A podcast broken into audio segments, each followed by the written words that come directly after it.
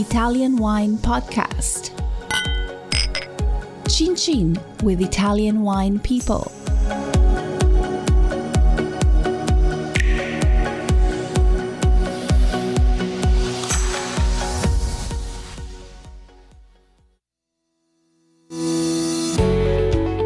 Guys. I'm Joy Livingston, and I am the producer of the Italian Wine Podcast. Thank you for listening. We are the only wine podcast that has been doing a daily show since the pandemic began. This is a labor of love, and we are committed to bringing you free content every day. Of course, this takes time and effort, not to mention the cost of equipment, production, and editing. We would be grateful for your donations, suggestions, requests, and ideas. For more information on how to get in touch, go to ItalianWinePodcast.com. Now, back to the show. Hello, this is the Italian Wine Podcast. My name is Monty Waldin.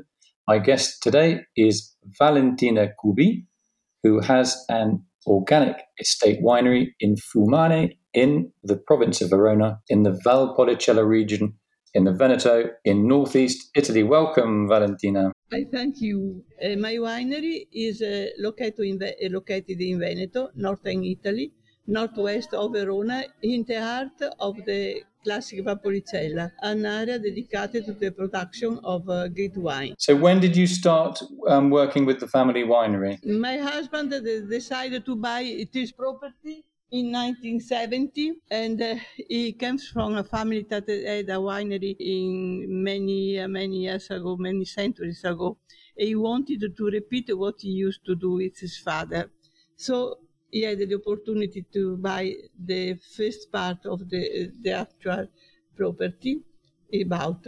There was a small winery and some hectares of vines. And then we bought some other vines. And uh, but uh, when my husband bought this property, I was teacher at primary school with two children, very small, very, and so I didn't want to take care of the winery. I started later when I got retired.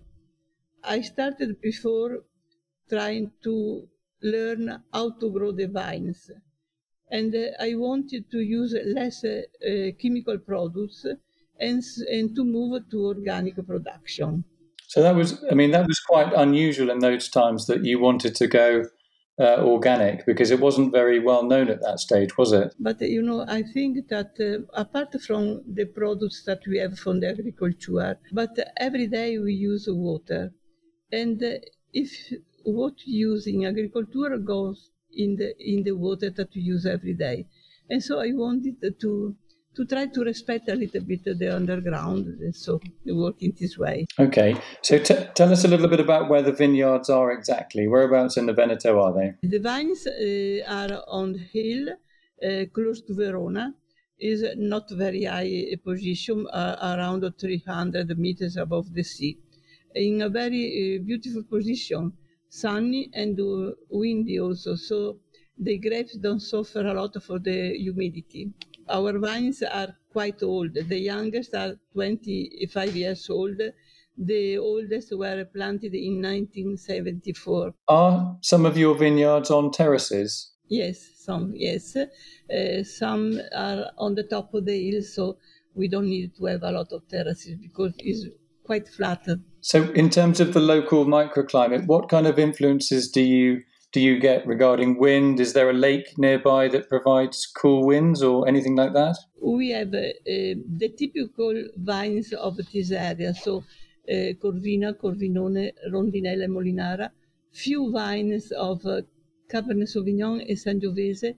We use these grapes to produce IGT, is a QB like my name. The name of the wine is like my surname. But we don't produce every year this wine. Uh, but it's so small, the quantity of it, it is foreign grapes that is not very important. It's only for this wine.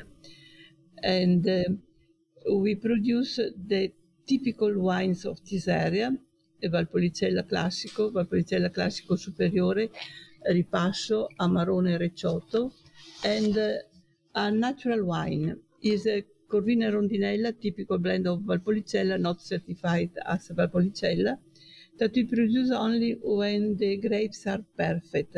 Is a wine made with the, the grapes crushed and fermented with the own yeast of the grapes. We don't add yeast, we don't add, add sulfites. It's a very interesting wine. Okay, so tell us about the. Okay, can you tell us about the Valpolicella DOC uh, Iperico? Yes, is the Valpolicella Classico.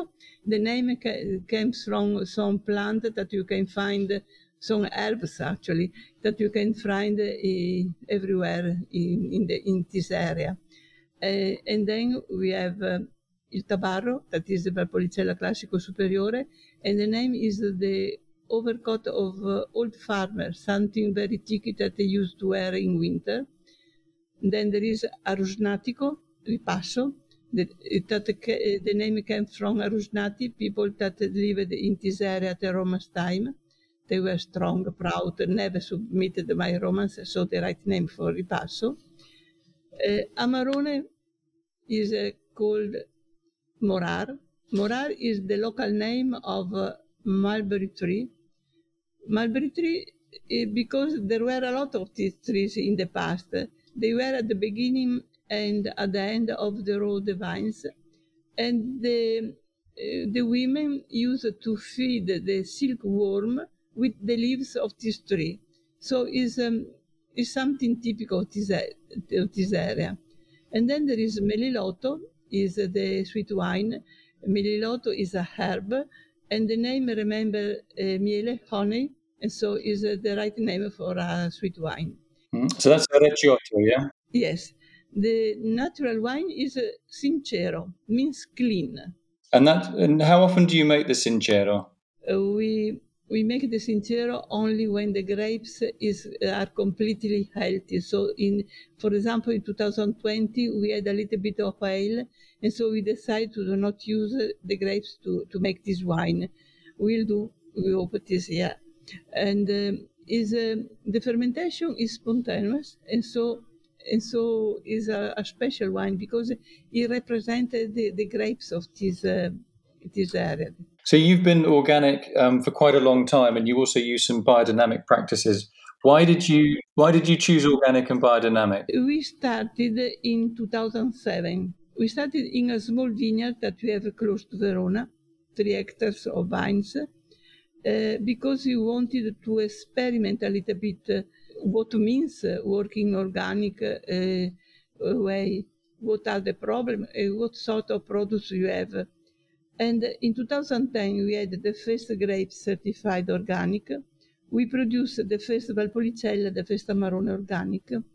We loved this product and we decided to work in all the state in this, uh, in this way. And, and then we changed a little bit in biodynamic way in to, but the certificate is only organic.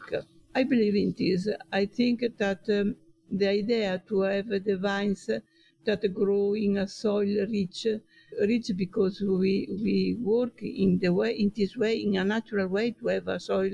Um, the vines after they are more able to to fight some diseases, for example we preserve the, the nature also. So on you, I mean, you, you have um, you're very proud of your single vineyard wines or your single vineyards. Can you just tell us a little bit about the terroir of your of vineyards that have a name? Like uh, you have a vineyard called Casterna Vineyard. Tell us about that. Casterna is the, the village. Uh, we are in Fumane, but not in the center of the village of Fumane. In Casterna, that is a small village close to Fumane, is one kilometer from Fumane, but not in the center of the Fumane village. Uh, we have some vineyard. One is uh, Monte Tenda. Monte Tenda is a beautiful place. is the top of uh, the hill. Uh, from there, you see also the Lake of Garda is very windy, very sunny. Uh, there is a whole building that we are rebuilding now, and uh, it's a beautiful place. And uh, the vines in this in this vineyard, we have the oldest vines. They are five and a half meter far from one to the other one. The row is pergola. The way that we grow this is the old way to to trail the vines. And then we have uh, Monte Crocetta, that is a little bit higher. uh, Monte uh, Raso, the name of a vineyard. And is that what kind of soil type has Monte Crocetta got, the vineyard? In Monte Crocetta, we have all pergola and we grow all the vines uh, for the Amarone, Corvina, Corvinone, and Rondinella. Also a little bit of Molinara because we are still working with these uh, grapes. And that's on limestone, isn't it? The soil is it quite rocky? The soil is the soil is uh, calcareous. You know, we have uh, two vineyards, uh, one close to Verona and one close to the the cellar, that are made with uh, a lot of stones, but it is uh, a soil that is born more from the from the sediment of the, the rivers, Adige close to Verona and a small river that is here in Fumane. And the other one instead are more calcareous and so more useful to maintain the humidity and to have uh, better grapes. Just going back to the idea of the pergola, some people think it's very old fashioned and gives not great quality wine. Why do you think the pergola is still a good way of growing grapes in your region? Actually, we have not only pergola but also Guyot system. You know, pergola is the typical way to grow the vines in the in the past and also now. You you know when is uh, summer, July, for example, it's time to take away a little bit of leaves from the vines because they have too much leaves. Uh, you can't reach with the treatment the, the, the branches, and so you take away take away the leaves. But what happens? That the sun can burn the grapes, and so the grapes became dry. With pergola, it doesn't happen because the branches are protected from the leaves. And I think it's possible to control the production of the, the grapes to have a good pergola if you want. So we had also some Guyot because it was fashion, you know, it was the new way to grow the wines. But uh, my idea is that is better pergola but uh, you know i'm not so expert i only it is only my idea but i mean what's the difference in the cost of managing a pergola vineyard and a, a, a normal in virgolette um, vineyard? Is it much more expensive with pergola yes uh, no it's much expensive Guyot because you have to spend more time to to to to to work around the, the vines in this way. But you know sometimes you don't take a lot of care. When you want to produce a good wine okay, it's important that the cost of growing the grapes, but it's more important to have good grapes. And so uh, you try to work uh, in the way that for you is, best, is the best. Do you ever get younger younger wine growers who who see what you do and say, "Hang on, actually, even though this is an old system, the pergola, actually with climate change, maybe it's actually the better choice than um, spalliera." Do people come and speak to you about that? I think so because uh, with pergola the grapes are more protected from hail. Yeah, grandine. Yeah. Yes, also, also from from the hail, from the sun, because sometimes the sun is uh, quite uh, heavy for the for the grapes in a special um, time during the when the grapes are, are growing and becoming bigger, the, the berries. Tell us a little bit more about some of the wines that you make, and also, if you can, um, some of your favorite foods with your with your wines. I love uh, the Valpolicella because is uh, okay. I love also Amarone. Amarone is very important. It's very rich, but the Valpolicella is the easier wine that we produce and uh, is um, it matches with everything. Is also a summer wine that you can drink a little bit cold, a 15, 16 degrees, for example. Is good with meat, is good with fish, is good with pasta, and uh, is not too much high the alcohol. I love this wine. And what about the ageability of these wines? If they're getting a little bit of sun and a little bit of shade, you must get good numbers, like in terms of acidity and alcohol. You don't have these very high alcohol wines, here, and you have nice acidity too. I think the acidity is typical of the gra- uh, the wine made with the grapes of Valpolicella. This is my idea. Uh, okay, all the alcohol, you know that the Valpolicella grapes don't produce a very alcoholic wine.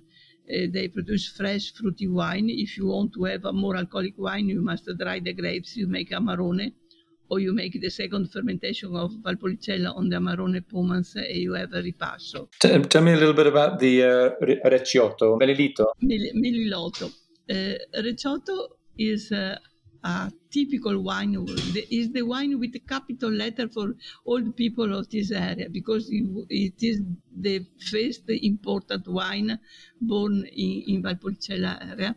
We make the Recioto with the same grapes that we use for the Amarone. We dry the grapes minimum one month more than the grapes for the Amarone.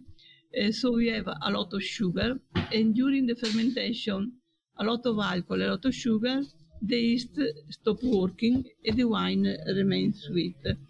And we we cool a little bit the tank also at the end of the fermentation to, to make the, the yeast stop working. So it's a wine that we are not able to produce every year because sometimes the fermentation goes on, you have uh, Amarone. But uh, when we are able to have a Recioto, is very good because it's sweet, but not too much sweet. So is very good with uh, blue cheese, with chocolate, uh, with also alone at the end of the meal. Just tell us a little bit more about the Sincero. Sincero is a, a, challenge. All the wines are a challenge, but the Sincero particularly. Sincero is um, is made with these grapes. We are not able to to cool the, the, the, tank during the fermentation because we produce a, a small quantity of this wine. Uh, you know, without sulfite, sulfites added, uh, we are worried to not be able to, to that this wine can last in the time. So we make a small production to, to sell in maximum two years. Is uh, it represents the typicity of this uh, of this of the grape of this area people love very much this wine. How much do you how much do you produce each year though of that? Is it quite small production? Sincero. Oh, you make uh, uh, now that we, produce a lot of Sincero is uh, around three thousand bottles. But uh, we started with 1,000 bottles, 900 bottles some years at the beginning because we wanted to introduce this wine and to check uh, what people uh, think about this and then we we see that they love this, and so we we make a little bit more, but not too much. We know we produce a few bottles in total. We arrive at forty thousand bottles per year.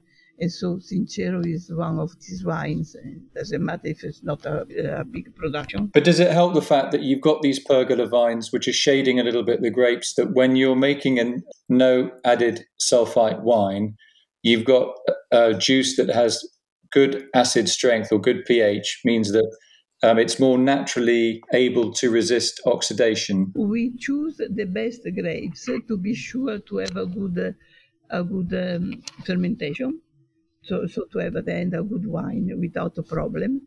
And then we try to have to clean everything, to have a very very clean bottle, very clean um, tanks. Uh, what to use to, to avoid any sort of pollution.